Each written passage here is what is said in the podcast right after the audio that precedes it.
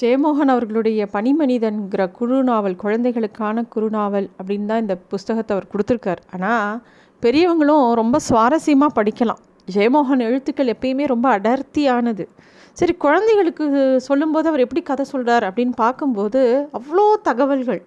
ஒன்றா ரெண்டா இது வந்து பெரியவங்களுக்குமே தெரியாத தகவல்கள் நிறைய இருக்குது அதனால் இது வந்து பெரியவங்களும் சின்னவங்களும் சேர்ந்தே வாசிக்கக்கூடிய ஒரு புஸ்தகம் அப்படின்னு தான் சொல்லுவேன். எல்லாரும் கண்டிப்பாக வாசிக்க வேண்டிய புஸ்தகம். இந்த கதையை கேட்குறவங்க எல்லாருமே இந்த புஸ்தகத்தை வாங்கி படிக்கணும். ஏன்னா என்ன தான் கதைன்னு சொன்னால் கூட அதை வாசிக்கிற அனுபவங்கிறது ஒரு அலாதியான ஒரு விஷயம். போன தடவை பார்த்தோம் அந்த பனிமனிதன் வந்து இந்த டாக்டர் கிம் அப்புறம் இந்த பாண்டியன் மூணு பேரும் தூங்கின இடத்த விட்டு தாண்டி இன்னொரு இடத்துல அவங்கள காப்பாற்றி வச்சுருக்கான். அதை எழுந்து பார்த்தோன்னே யார் நம்மளை இங்கே நகர்த்தி கொண்டு வந்திருப்பாங்க அப்படின்னு இவங்கெல்லாம் யோசிக்கும்போது ஒரு வேளை பனிமனிதன் தான் அப்படின்னு அவங்களா யூகிச்சுக்கிறாங்க. இன்னும் அது கன்ஃபார்ம் ஆகலை. அதுக்கப்புறமா சா அன்றைக்கி சாப்பிட்றாங்க. அங்கேருந்து இன்னொரு இடத்துக்கு போகணும். திருப்பியும் தேடிண்டு பனிமனிதனை தேடின்னு அந்த மலை மேலே ஏறணும் அப்படின்னு போகும்போது ஒரு கையில் ஒரு ஊன்றுகோலையும் மறு கையில் ஒரு பனிக்கொடாரியும் எடுத்துக்கிட்டு நடந்து போகிறாங்க அப்படியே போயிட்டே இருக்கும்போது அங்கே ஒரு பெரிய அருவி அருவி ஒன்று இருக்கிறத பார்க்குறாங்க பாண்டியனுக்கு ரொம்ப ஆச்சரியம். இப்பேற்பட்ட பனி பிரதேசத்தில் இவ்வளோ பெரிய அருவியா? அடேங்கப்பா! அப்படின்னு சொல்லிட்டு வேக வேகமாக அதை நோக்கி போகிறாரு சரி அருவினா சத்தம் வரணும்ல. சத்தமே வரலையே அப்படின்னு கிட்ட போய் பார்த்தா தான் தெரியுது அந்த அருவி அப்படியே பனிக்கட்டியாட்டம் உறைஞ்சி போயிருக்கு. உடனே சரி இப்போ இது அந்த எப்படி இது உறைஞ்சி போச்சு அப்படின்னு ஆச்சரியமாக இருக்குது இது எப்படி இருக்குது பாரு இந்த அருவியே உறைஞ்சி போயிருக்கே அப்படின்னு பாண்டியனுக்கு ரொம்ப ஆச்சரியம். டாக்டர் நம்ம இது மேலே தான் ஏறி அந்த பக்கம் மலைக்கு மேலே ஏறணும் இந்த அருவியை பிடிச்சின்னு தான் ஏறணும் அப்படிங்கிறாங்க. அது எப்படி ஏறுறதுங்கிற டெக்னிக்கையும் அந்த டாக்டரே சொல்லி கொடுக்குறாரு. அதுக்கேற்ற மாதிரி கிம்மும் பாண்டியனும் முதல்ல ஏறுறாங்க. அவங்க மேலே ஏறின அப்புறம் ஒரு கயிறை தூக்கி கீழே போடுறாங்க. அப்புறம் டாக்டரும் மேலே ஏறி போகிறார் மேலே போயிட்டே இருக்கும்போது அங்கே கொஞ்சோண்டு தண்ணி கொஞ்சம் இடத்துல ஐஸ்கிரீம் மாதிரி இருக்குது பனி. அதுக்கப்புறமா கொஞ்சம் தண்ணி இருக்கிற மாதிரி இருக்குது பாண்டியனுக்கு ஒரே ஆச்சரியம். இங்கே தண்ணி கூட இருக்கே அப்படின்னோடனே அப்போ டாக்டர் சொல்கிறார் இங்கே எங்கேயோ ஒரு வெந்நீர் ஊற்று இருக்குது அப்படின்னு சொல்கிறார் அப்போ அவர் டாக்டர் இன்னும் எக்ஸ்பிளைன் பண்ணுறார் அதாவது எங்கெல்லாம் எரிமலைகள் பூகங் பூகம்பங்கள் எல்லாம் வருதோ அந்த இடத்துல கண்டிப்பாக வெந்நீர் இருக்கும். லாவான்னு ஒன்று வரும். அதாவது பூமிக்கு அடியில் ஒரு குழம்பு மாதிரி இருக்கும். அந்த லாவாங்கிறது வெளியில் அப்படியே வரும். அதுக்கு வந்து ரொம்ப வெப்பநிலை ஜாஸ்தி இருக்கும் அதுக்கு. அதோட சூட்டோட சின்ன பகுதி மேலே வந்தாலே போதும். பூமி பூமிக்கு அடியில் இருக்கக்கூடிய தண்ணி கொதிக்க ஆரம்பிச்சிடும் அப்படின்னு டாக்டர் வந்து எக்ஸ்பிளைன் பண்ணுறார் நம்ம எல்லோரும் படிச்சிருப்போம். எர்த் குவேக் வரும்போது லாவான்னு ஒரு மாதிரி செமி சாலிடாக அப்படியே டிவியிலெல்லாம் பார்த்துருப்போம். அது அதை தான் அவன் டாக்டர் எக்ஸ்பிளைன் பண்ணுறாரு நம்ம பூமிங்கிறதே வந்து ஒரு பெரிய குழம்பு உருண்டை அப்படின்னு சொல்கிறாங்க அதாவது நம்ம வாழ்கிற பூமி எப்படிப்பட்டதுன்னா மேற்பரப்பில் தான் வந்து இந்த தாவரங்கள் நம்மலாம் இருக்கோம் வாழறோம். இந்த நம்ம செடியெலாம் வைக்கிறோம் இல்லையா? செடியோ மரமோ அதோட வேர்கள் வந்து அதிகபட்சம் நூறு அடி ஆழம் தான் போகுமா ஆயிரம் அடி தூரம் வரைக்கும் தண்ணி இருக்குமா பூமிக்கடியில். அப்புறம் அதுக்கும் மேலே முப்பத்தி நாலு கிலோமீட்டர்லேருந்து நாற்பது கிலோமீட்டர் வரைக்கும் இருக்கிற அந்த பூமியோட மேல் ஓடு ஓட திக்னஸ் கெட்டியாக இருக்குமா. அதுக்கும் அடியில் போனோன்னா அதோடய வெப்பநிலை இருக்கு இல்லையா அது ரொம்ப சூடாக இருக்கும். அந்த இடம் மட்டும்தான் குழம்ப மாதிரி இருக்கும் அப்படிங்கிறாரு. கிட்டத்தட்ட அது ஒரு ரெண்டாயிரம் கிலோமீட்டர் ஆழத்துக்கு உள்ள முழுக்க குழம்பு குழம்புனா ஒரு செமி சாலிடாக இருக்கக்கூடிய ஒரு திரவம் மாதிரி செமி லிக்விட்னு கூட வச்சுக்கலாம். அந்த மாதிரி ஒரு திரவம் மாதிரி இருக்கும். அதுக்கும் கீழே அடியில் இந்த கோர்னு சொல்கிறோம் இல்லையா? பூமியோட எர்த்தோட கோர் எப்படி இருக்கும்னா கிட்டத்தட்ட ஆயிரத்தி முந்நூற்றி எழுபது கிலோமீட்டர் ஆழமுடையதான் அது. அதில் வந்து இரும்பும் நிக்கலும் கலந்த ஒரு கெட்டியான பொருளால் ஆனதான் எர்த்தோட கோர் க்ரஸ்ட்டு அதுதான் பூமியோட பெரு அமைப்பு அப்படின்னு எக்ஸ்பிளைன் பண்ணியிருக்காரு அப்போ வந்து டாக்டர் இன்னும் சொல்கிறாரு வெது வெதுப்பான காற்று வீச ஆரம்பிச்சது இல்லையா? இந்த இடத்துல நல்லா ஒரு உருகி அந்த தண்ணி ஓடும் அப்படின்னு சொல்லி காமிக்கிறாரு. அந்த ரெண்டு பாதைகளுக்கு நடுவில் வழியாக ஒரு சூடான நீர் கொப்பளிச்சுட்டே இருக்குது அந்த காட்சியே பார்க்க ரொம்ப அழகாக இருந்தது.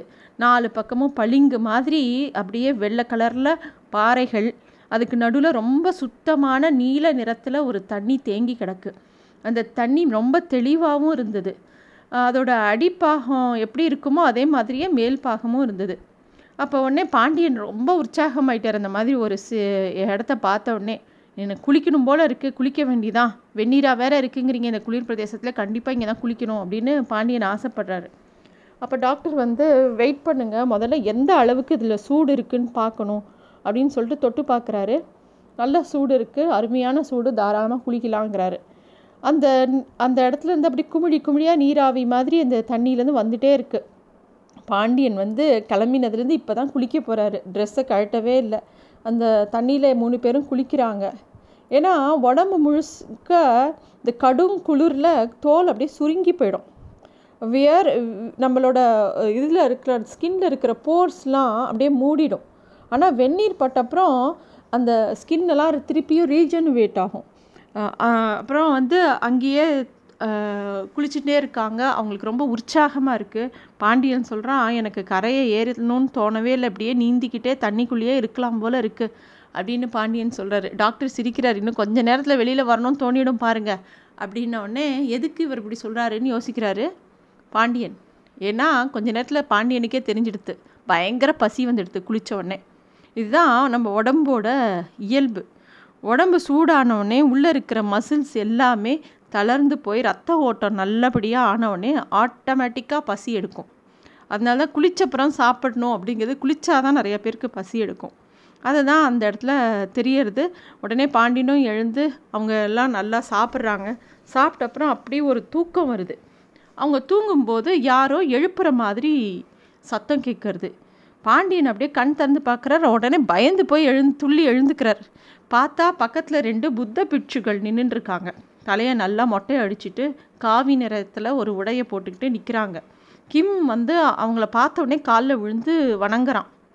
புத்தர் அருள் உனக்கு கிடைக்கட்டும் அப்படின்னு அவங்க ரெண்டு பேரும் ஆசீர்வாதம் பண்ணுறாங்க பாண்டியனும் டாக்டரும் அவங்கள கை கூப்பி வணங்குறாங்க. நீங்கள் யார்? எதுக்கு நீங்கள் இங்கே வந்தீங்க? அப்படின்னு பிட்சு இவங்கள பார்த்து கேட்குற உடனே பாண்டியன் சொல்கிறாரு நாங்கள் பனிமனிதனை பற்றி ஆராய்ச்சி பண்ணிட்டு இங்கே வந்தோம் அப்படின்னு அவர் சொல்கிறார் அப்போ அந்த பிட்சு சொல்கிறார் நாங்களும் திபெத்லேருந்து இங்கே வந்திருக்கோம். எங்களோட அடுத்த லாமாவை தேடி போன வருஷம்தான் இங்கே வந்து சேர்ந்தோம். அப்படின்னு அந்த பிட்சு சொல்கிறார் டாக்டருக்கு ஒரே ஆச்சரியம். லாமாவை தேடியா? அப்படின்னோடனே ஆமாம் நாங்கள் திபெத்தில் ஒரு வகையான பௌத்த துறவிகள். எங்களுக்கு பெரிய புத்த விகாரம் இருக்காங்க அதுக்கு சிவ ஓ ரேபா அப்படிங்கிற பேர். எங்களோட தலைமை லாமா இருக்கார். அவர் வந்து அவருடைய பேர் வந்து மிலா ஷெபாடோர் ஜே அப்படின்னு பேர். அப்படின்னா சிரிக்கிற வைரம் அப்படின்னு அர்த்தம். அவருக்கு நூற்றி நாற்பது வயசு ஆறுது அப்படின்னோடனே பாண்டியனுக்கு ஒரே ஆச்சரியம். என்னது? நூற்றி நாற்பது வயசா? உண்மையாவா சொல்கிறீங்க அப்படின்னு பாண்டியன் கேட்குறான் அதுக்கு பிச்சு சொல்கிறார் திபத்தில் மக்கள் எல்லாருமே கிட்டத்தட்ட நூறு வயசு வரைக்கும் கண்டிப்பாக வாழ்வாங்க. சில நா லாமாக்கள்லாம் இரநூறு வயசு வரைக்கும் வாழ்ந்துருக்காங்க. அப்படின்னு சொல்கிறார் அப்போ பாண்டியன் கேட்குற அப்போ உங்கள் பெரிய லாமா லாமாவால் எழுந்து கூட நிற்க முடியாதே நூற்றி நாற்பது வயசில் ஒரு கிழவர் எழுந்து நிற்க முடியுமா? அப்படின்னு கேட்குறார் பாண்டியன். விட்டு சிரிக்கிறார். என்னை பார்த்தா எனக்கு எவ்வளோ வயசு சொல்லுங்கள் அப்படின்னு கேட்டவுடனே உங்களுக்கு என்ன நாற்பது நாற்பத்தஞ்சு வயசு இருக்குமா? அப்படின்னு பாண்டியன் கேட்டவுடனே எனக்கு தொண்ணூறு வயசு ஆக போகுது அப்படின்னு சொல்லி சிரிக்கிறார் அந்த பிட்சு பாண்டியனால் ஆச்சரியம் தாங்கவே முடியல. ஏன்னா அவர் யார்கிட்ட பேசுகிறாரோ அந்த பிட்சுவோட பல்லெல்லாம் நல்லா உறுதியாக இருக்குது உடம்பும் உறுதியாக இருக்குது கை கால்லாம் அவ்வளோ ஸ்ட்ராங்காக இருக்குது முகத்தில் கொஞ்சம் கூட சுருக்கம் கூட இல்லை நம்பவே முடியல அப்படிங்கிறார் பாண்டியன். அப்போ அந்த பி டாக்டர் சொல்கிறாரு திபேத்திய பௌத்த மதத்துக்கு வஜ்ரராயணம் அப்படிங்கிற பேர் அவங்க பலவிதமான தியான பயிர் தியானங்களை பண்ணுவாங்க. மெடிடேஷன் பலவிதமான மெடிடேஷன்லாம் பண்ணி யோ யோகாலாம் பண்ணி அவங்க உடம்பு அப்படி வச்சுருப்பாங்க அப்படிங்கிற விஷயத்த டாக்டர் சொல்கிறார் அப்புறம் சரி நீங்கள் இங்கே வரத்துக்கு காரணம் என்னன்னு டாக்டர் கேட்டவுடனே போன வருஷம் எங்கள் மகாலாமா எங்களை கூப்பிட்டு இன்னும் பத்து வருஷத்தில் நான் இந்த உயிரை நீக்க போகிறேன் அதனால் நீங்கள் போய் புது லாமாவை தேடுங்க அப்படின்னு சொன்னார். அப்படின்னோடனே பாண்டியன் அவருக்கு எப்படி உயிர் நீக்கிறதுலாம் தெரியும்? அப்படின்னோடனே இந்த பிட்டு சொல்கிறார் அவருக்கு அவர் விருப்பப்படி தான் மரணம் வரும். விரும்பாத போது மரணம் வராது. அப்படின்னவுடனே எங்கள் கிட்ட எங்கள் மகாலாமா இங்கே வ இங்கே வந்து காத்திருக்கும்படி சொல்லியிருக்கார். இங்கே தான் எங்களோட அடுத்த லாமா வருவாராம் அப்படின்னு சொல்லி பிட்சு சொல்கிறார் சரி இந்த லாமாக்கள்னால் யார் அப்படின்னா திபேத் வந்து இமாலயத்தில் இருக்கக்கூடிய ஒரு ஒரு பகுதியில் அந்த இன்னொரு பகுதியில் அந்த நாடு இருக்குது அங்கே வந்து திபேத்தோட பீடபூமி வந்து இமாலயத்தோட உயரமான பகுதி. அந்த பகுதியில் பிரிட்டிஷ் ஆட்சியோட கீழே தான் அது இருந்தது. அதுக்கு முன்னாடி ரொம்ப நாள் வரைக்கும் அது சுதந்திர நாடாக தான் இருந்தது. இப்போது சீன நாடு அதை கைப்பற்றி வச்சிருக்கு. திபேத்தில் மன்னர்கள்லாம் கிடையாது. அங்கே மதத்தலைவர்கள் தான் மன்னர்கள். அது மாதிரி தான் லாமா அப்படிங்கிறவர் தான் அவங்களோட மதத்தலைவரோட பேர். அவர் தான் அந்த நாட்டையே ஆளுவார். அவர் எல்லா பௌத்த தலைவர் புத்திஸ்ட் எல்லாருக்குமே அவர் தான் தலைவர்.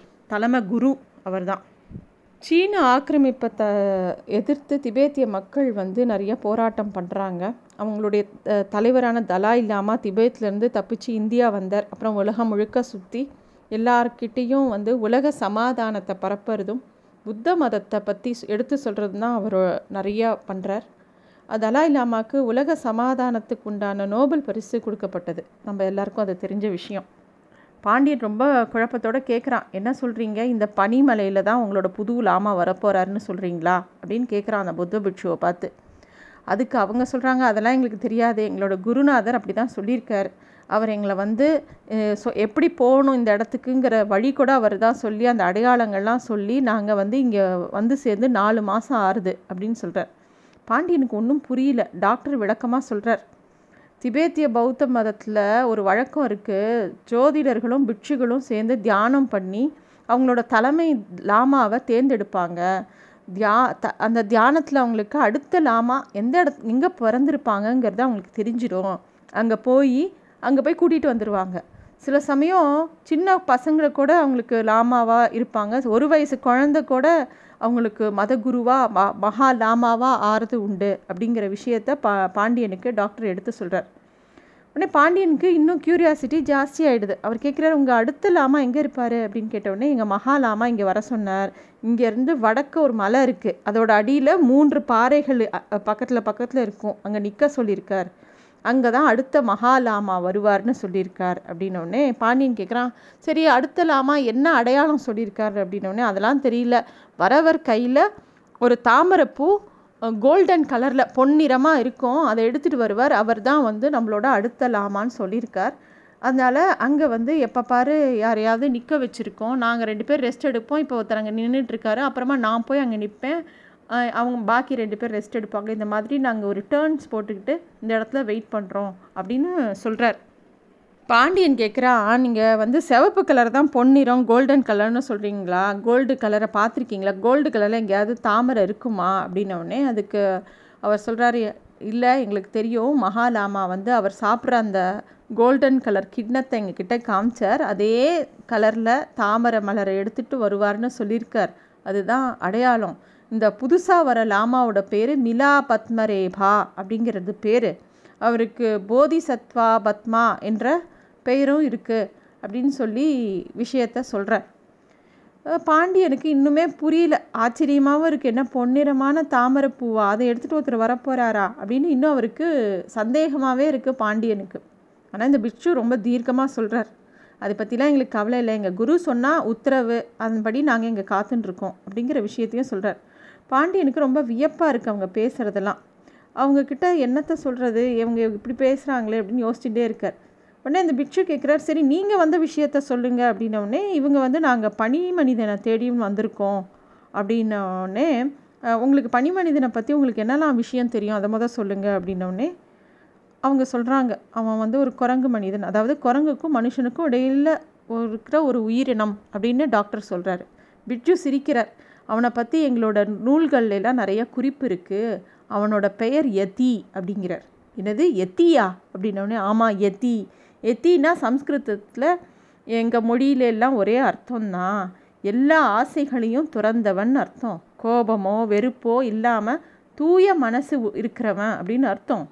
மனுஷங்க மீது மட்டும் இல்லாமல் எல்லா உயிரினங்கள் மேலேயும் ரொம்ப பேரன்பு உடையவன் அர்த்தம். பெரிய ஞானிகளை தான் எத்தின்னு சொல்லுவாங்க. ஆனால் எங்கள் மூதாதையர்கள்லாம் இந்த பனிமனிதனை எத்தின்னு சொல்லி குறிப்பிட்டிருக்காங்க அப்படின்னு சொல்கிறார் பிட்சு ரொம்ப சுவாரஸ்யமாயிடுறார் டாக்டர்.